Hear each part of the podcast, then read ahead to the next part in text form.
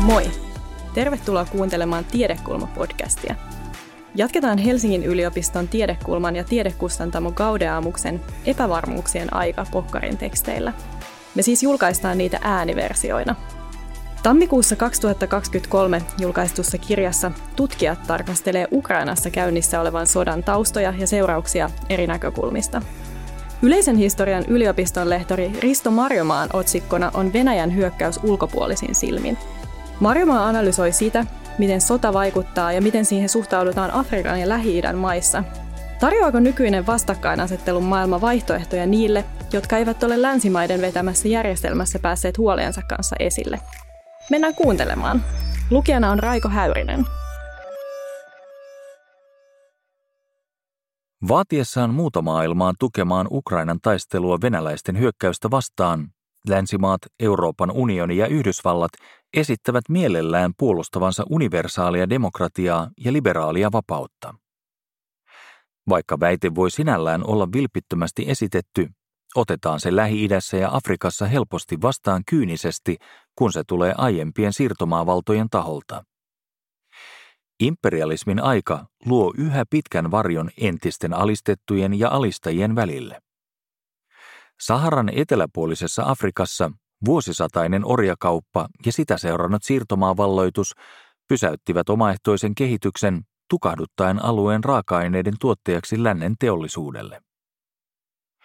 Länsimaissa usein esitetty väite sivistyksen tuomisesta Afrikkaan on omiaan syventämään afrikkalaisten tuntemaa katkeruutta heidän omien muinaisten sivilisaatioidensa vähättelystä. Siirtomaiden tarkoituksena oli tuottaa hyötyä emämaille, eikä niihin juurikaan rakennettu koulutusta, terveydenhuoltoa tai modernin talouden tarvitsemaa infrastruktuuria. Afrikan tuli toimia halvan työvoiman lähteenä. Rasistinen lainsäädäntö esti afrikkalaisia perustamasta omia kaivoksia, liikeyrityksiä tai teollisuuslaitoksia, jotka olisivat kilpailleet isäntien tuotannon kanssa, ja korkeampi koulutus kiellettiin. Lähi-itä joutui eurooppalaisten valtaan pääosin myöhemmin ja vain suhteellisen lyhyeksi ajaksi.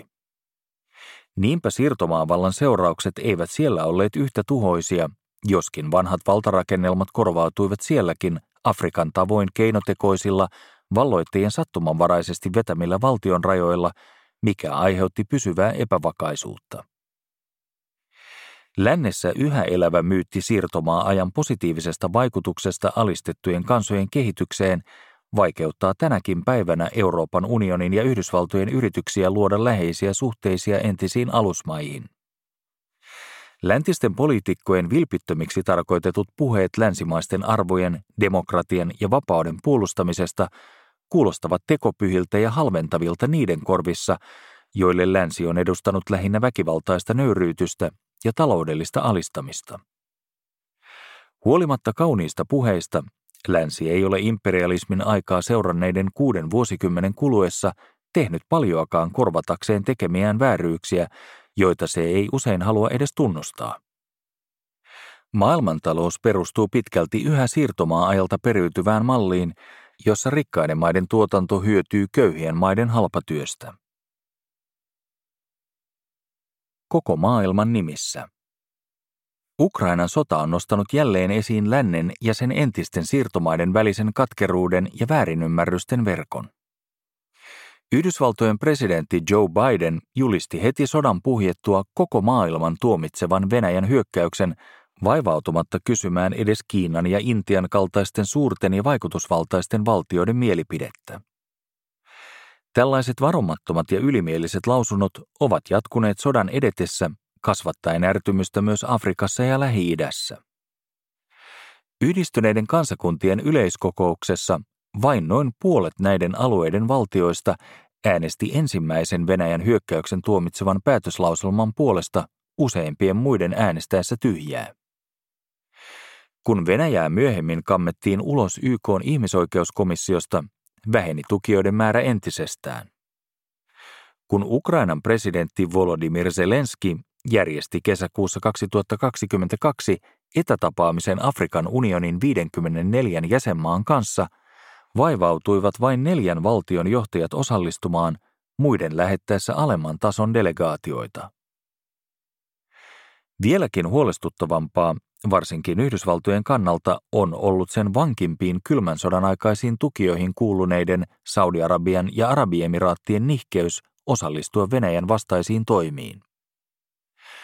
Maailman tärkeimpiin öljynviejiin lukeutuvien maiden muodostama Persianlahden arabimaiden yhteistyöneuvosto kieltäytyi sodan alussa tuomitsemasta hyökkäystä, eivätkä muutkaan lähi maat ole halunneet aktiivisesti osallistua Venäjän painostamiseen. Öljyntuottajamaiden neuvosto OPEC ei lännen painostuksesta huolimatta katkaissut Venäjän ulkojäsenyyttä järjestössä, eikä se ole suostunut merkittävästi laskemaan öljyn hintaa helpottaakseen venäläisten käymän energiasodan vaikutuksia. Saudi-Arabiaa hallitsevan prinssi Muhammed bin Salmanin kerrotaan jopa kieltäytyneen maaliskuussa 2022 vastaanottamasta presidentti Bidenin puhelua. Heinäkuussa Riadissa järjestetyssä tapaamisessa hän torjui Yhdysvaltain presidentin vaatimukset lisätä öljyntuotantoa energian hintojen laskemiseksi. Väitteet Ukrainassa käydyn sodan poikkeuksellisesta raakuudesta ovat nekin osaltaan kaihrattaneet lähi ja Afrikassa ja vahvistaneet yleistä mielipidettä länsimaiden tekopyhyyttä vastaan. Sodan alkujärkytys nostatti Euroopassa varsin ajattelemattomia julistuksia siitä, miten sota ei kuulu nykymaailmaan ja miten ainutlaatuisen julmia Venäjän hyökkäystoimet olivat. Jatkuvien veristen sotien riivaamilla lähi ja Afrikan alueilla väitettä Euroopassa käydyn sodan katkaisemasta maailman rauhan ajasta on pidetty uutena todisteena siitä välinpitämättömyydestä, jolla länsi suhtautuu muun maailman kärsimyksiin. Katkeruutta on pahentanut Euroopan unionissa ukrainalaisille sotapakolaisille annettu erityisasema, jollaista muilta mantereilta tulleet sotapakolaiset eivät ole osakseen saaneet. Sodan alkuvaiheessa Ukrainasta pois pyrkineiden afrikkalaisten ja aasialaisten opiskelijoiden tyly kohtelu Euroopan unionin rajoilla herätti sekin huomiota ja vahvisti näkemystä eurooppalaisesta rasismista. Vaikka toista eurooppalaista kansaa kohtaan lännessä tunnettu voimakas myötätunto on sinällään täysin ymmärrettävää, näyttää se ulkopuolisten silmissä helposti syrjivältä ja pohjimmiltaan rasistiselta. Vuoden 2022 aikana Ukrainan sota ei tuhoisuudessaan tai siviiliuhrien määrässä poikennut muista aikamme sodista, kuten Somalian, Jemenin ja Syyrian sisällissotien kaltaisista verilöylyistä, joissa kuolleet lasketaan sadoissa tuhansissa. Ukrainalaisen Mariupolin kaupungin tuhoutuminen pitkässä piirityksessä ei eroa siitä, mitä syyrialaisessa Aleppon tai irakilaisissa Fallujan ja Mosulin kaupungeissa tapahtui vain joitakin vuosia sitten. Syyriassa tuhoamiseen osallistuivat venäläiset ja Irakissa yhdysvaltalaiset joukot. Oman tien kulkijat. Länsimaiden ja muun maailman välisten vanhojen kipukohtien tähden ei ole yllättävää, että Venäjän hyökkäyssodan kirvoittamat ihmisoikeuksia ja kansainvälistä oikeutta korostavat vetoomukset ovat Afrikassa ja Lähi-idässä jääneet vähälle huomiolle. Lännen puheet Venäjän uhasta maailmanjärjestelmälle ovat nostattaneet kirpeitä kommentteja, joiden mukaan nykyinen läntistä ylivaltaa ylläpitävä järjestelmä saakin mennä. Ukrainaa kohtaan on kyllä osoitettu sympatiaa, mutta sodan syynä pidetään ensisijassa Venäjän ja lännen välistä valtataistelua etupiireistä, eikä syyllisyyttä aseteta yksin venäläisten harteille. Lännessä esitettyjä vaatimuksia Venäjän hallituksen vaihtamisesta pidetään osoituksena siitä, että länsimaat pyrkivät kasvattamaan omaa valtaansa. Valtaosa Ukrainan sotaan liittyvästä kiinnostuksesta on Afrikassa ja lähi kohdistunut siihen, miten konflikti tulee vaikuttamaan niiden omiin väestöihin. Taloudellisesti vaikutukset jakautuvat kahtia. Toisaalta Venäjän hyökkäyksen suoriin seurauksiin ja toisaalta lännen Venäjälle asettamiin pakotteisiin. Lännessä molemmat luetaan mieluusti yhdessä Venäjän syyksi, mutta pakotteet ovat länsimaiden omien hallitusten asettamia ja näin niiden vastuulla. Afrikan ja lähi vallanpitäjien kannalta sodan osapuolet vastaavat omasta sotapolitiikastaan, jonka seurauksien katsotaan satuttavan kohtuuttomasti myös ulkopuolisia, puolueettomana pysyviä valtioita. Näin myös syyllisyys aiheutuneista vaikeuksista jaetaan molemmille puolille, eikä sodan aloitteella ole niin suurta merkitystä. Lähi-idälle ja Afrikalle merkittävin sodan suora taloudellinen seuraus on ollut sen vaikutus maailmanlaajuiseen viljakauppaan. Ukrainasta tuli yksi maailman tärkeimmistä viljakaupan keskuksista jo Venäjän keisarikunnan aikoina, ja Odessan sataman viljakuljetusten tukkeutuminen on sotien ja kriisien aikoina johtanut maailmankaupan häiriöihin 1900-luvun alusta lähtien. Lähi-idän ja Pohjois-Afrikan kannalta Mustanmeren kautta kulkeva vilja tulee sopivan läheltä, mikä on tehnyt alueen usein runsasväkisistä ja vähän omaa peltomaata omaavista maista riippuvaisia siitä. Monet Saharan eteläpuolisen Afrikan maat joutuvat myös tuomaan ulkomailta suuren osan ruoastaan, sillä paras peltomaa päätyy jo siirtomaa aikana vientikasvien, kuten kahvin, puuvillan ja kaakaon viljelyyn. Suuri osa Itä- ja Länsi-Afrikkaan tulevasta tuontiviljasta on sekin lähtöisin Ukrainasta ja Venäjältä. Sodan alettua meriliikenne Ukrainasta tyrehtyi tyystin, mutta myös Venäjän viljanvienti Mustanmeren satamien kautta häiriintyi. Kun maailmanlaajuinen ruokapula uhkaa, köyhien maiden on vaikea korvata venäläinen ja ukrainalainen tuontivilja muualta hankitulla viljalla, sillä omaa vajaustaan täydentävillä rikkailla mailla on varaa maksaa tuottajille korkeampia hintoja. Näin ne samalla sulkevat lisää markkinoita köyhemmiltä mailta. Niinpä viljapulasta johtuva katkeruuskaan ei välttämättä kohdistu yksin Venäjään, vaan myös rikkaiden länsimaiden itsekkyyteen. Muutama vuosi sitten koettiin sama ilmiö, kun länsi haali koronarokotteita paljon yli välittömän tarpeensa, jättäen suuren osan muuta maailmaa kamppailemaan jäljelle jääneistä varastoista. Länsimaiden Venäjälle asettamien sanktioiden tärkein taloudellinen seuraus on ollut energian hinnan nousu, mikä Afrikassa ja lähi tarkoittaa erityisesti öljyn hintaa. Lyhyellä aikavälillä hinnan nousun vaikutukset ovat jakautuneet hyvin vaihtelevasti.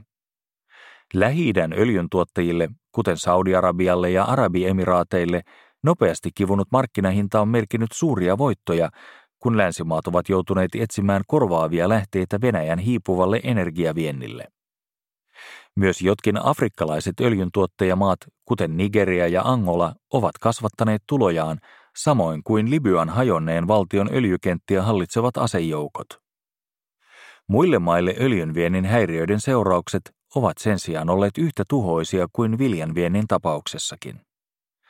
Kun Euroopan unioni vähentää öljyn ja maakaasun hankintaa Venäjältä, sen on korvattava vajaus muualta, mikä puskee hintaa ylös ja vaikeuttaa köyhien maiden energiansaantia. Venäjän houkutus Afrikan ja lähi maiden suhde Venäjään on kaksijakoinen. Toisaalta Venäjä on etelästä katsoen yksi eurooppalainen suurvalta muiden joukossa, ei muita luotettavampi tai vähemmän tekopyhä. Neuvostoliiton perintönä venäläiset kuitenkin nauttivat monin paikoin sympatiaa siirtomaavaltaa vastaan taistelleiden vapaustaistelijoiden tukijoina. Teollistuneista valtioista ainoana Neuvostoliitto tuomitsi siirtomaavallan jyrkästi tarjoten koulutusta, tukea ja aseistusta kapinaliikkeille, joista osa nousi valtaan itsenäistyneissä maissaan. Myöhemmin Neuvostoliitto tarjosi tukea Yhdysvaltojen kasvavaa vaikutusvaltaa vastaan. Afrikan ja lähi valtioille kylmän sodan jakolinjat tarjosivat mahdollisuuden tasapainottaa johtavia suurvaltoja toisiaan vastaan tavalla, joka ei Neuvostoliiton hajottua ole enää ollut mahdollista. Yhdysvaltojen lyhytaikaisen maailmanlaajuisen hegemonian jälkeen Kiina ja Venäjä ovat 2000-luvulla jälleen kasvattaneet kansainvälistä vaikutusvaltaansa kurottaen myös alueille, joita länsimaat ehtivät kylmän sodan päätyttyä tottua pitämään etupiirinään. Kiinan päähuomio on kiinnittynyt Iraniin, Arabian niemimaalle sekä itäiseen Afrikkaan, joissa se tavoittelee raaka-aineita jatkuvasti kasvavan teollisuustuotantonsa käyttöön. Lähi-idän öljyn ohella kiinalaisia kiinnostavat Afrikan monipuoliset mineraalivarat sekä jopa peltomaa väestön ruokkimiseksi tulevaisuudessa. Siinä missä kiinalaiset kasvattavat vaikutusvaltaansa taloudellisen mahtinsa turvin, on venäläisillä ollut tarjota lähinnä sotilaallista voimaa. Vanhoista kylmän sodan aikaisista suhteista on yritetty pitää kiinni päivittämällä, korjaamalla ja korvaamalla vanhaa neuvostoliittolaista sotakalustoa, jota on yhä monen köyhän afrikkalaisvaltion käytössä. Suhteiden vahvistamiseen on käytetty välikäsinä yksityisiä venäläisiä sotilasalan yrittäjiä, joista näkyvin tunnetaan Wagnerin nimellä. Venäjän valtion tukemat sotilasyrittäjät tarjoavat aseellisista kapinoista kärsiville hallituksille koulutus, tiedustelu ja jossain määrin myös taistelutukea. Wagnerin taistelijoita on osallistunut Libyan ja Syyrian sisällissotiin, Keski-Afrikan tasavallan hallinnon pönkittämiseen sekä Mosambikin hallituksen taisteluun islamistikapinallisia vastaan. Ryhmän uusin aluevaltaus on Mali, jossa sen kouluttajat ovat vuonna 2022 olleet syrjäyttämässä aiempaa ranskalaisvetoista sotilaallista operaatiota. Myös Ukraina on Afrikassa saanut sympatiaa Neuvostoliiton aikaisten yhteyksien ansiosta, mutta sillä ei ole tarjota samanlaista sotilaallista kykyä kuin venäläisillä. Vastikkeeksi tuestaan venäläiset ovat solmineet sopimuksia kaivoksien ja muiden resurssien omistuksista käyttäen näin sotilasmahtiaan taloudellisen valtapiirin rakentamiseen. Venäjän vahvistuminen on Saharan eteläpuolisessa Afrikassa tapahtunut etupäässä vanhojen siirtomaamahtien Britannian ja Ranskan kustannuksella, kun taas Lähi-idässä Venäjä on hyötynyt Yhdysvaltojen sotilaallisesta vetäytymisestä alueelta. Syyriassa Venäjällä on käytössään Tartusin sotasatama Välimeren laivastonsa tukikohtana – ja venäläiset ovat tehneet merkittäviä taloudellisia sijoituksia Egyptiin, joka sekin välttää ottamasta kantaa Ukrainan sotaan. Kiinaa venäläiset aktiivisesti välttelevät keskittämällä toimensa sinne, missä kiinalaisilla ei ole suurta mielenkiintoa.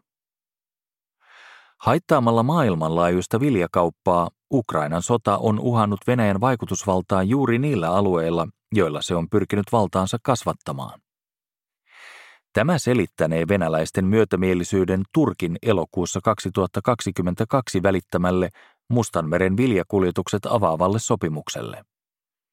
Reitin avaaminen hyödyttää Venäjän omaakin viljanvientiä, mutta sen merkitys on suurempi Ukrainalle, jolta sota on vienyt pääosan tulonlähteistä. Viljasopimuksen avulla Venäjä voi osoittaa välittävänsä Lähi-idän ja Afrikan maiden hädästä ja olevansa valmis toimimaan niiden eduksi.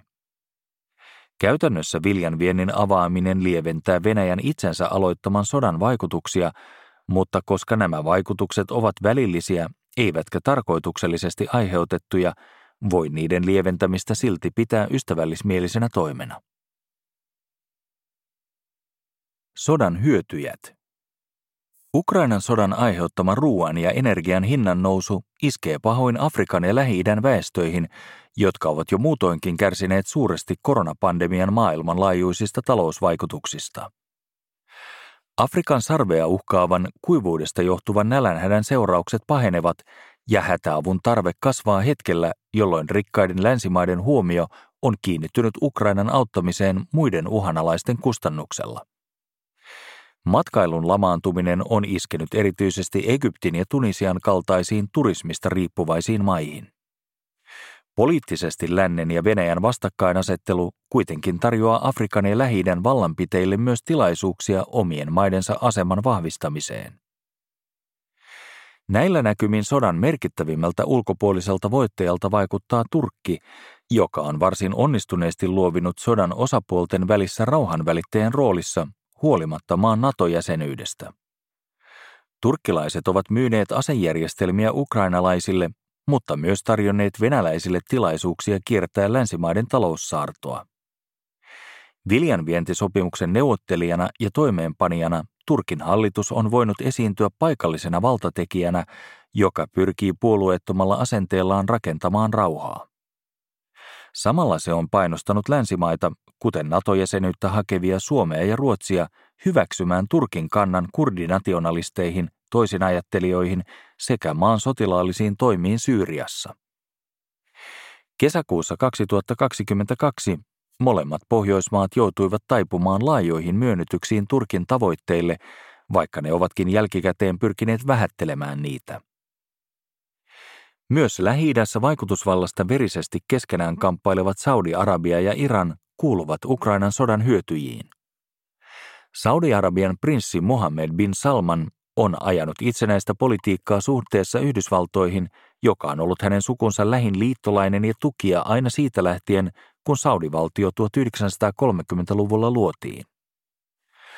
Saudi-Arabian ja sen liittolaisen Arabiemiraattien vanhoillinen yhteiskuntajärjestelmä, erityisesti naisten asema, on jo pitkään hiertänyt niiden suhteita länteen.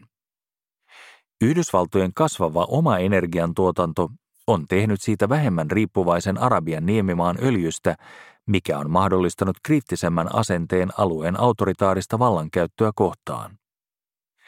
Ukrainan sodan aikana Saudi-Arabian ja Arabiemiraattien hallitsijat ovat vastanneet tähän lähentymällä Kiinaa, jonka loputon energiantarve tekee siitä Yhdysvaltojen luotettavamman liittolaisen.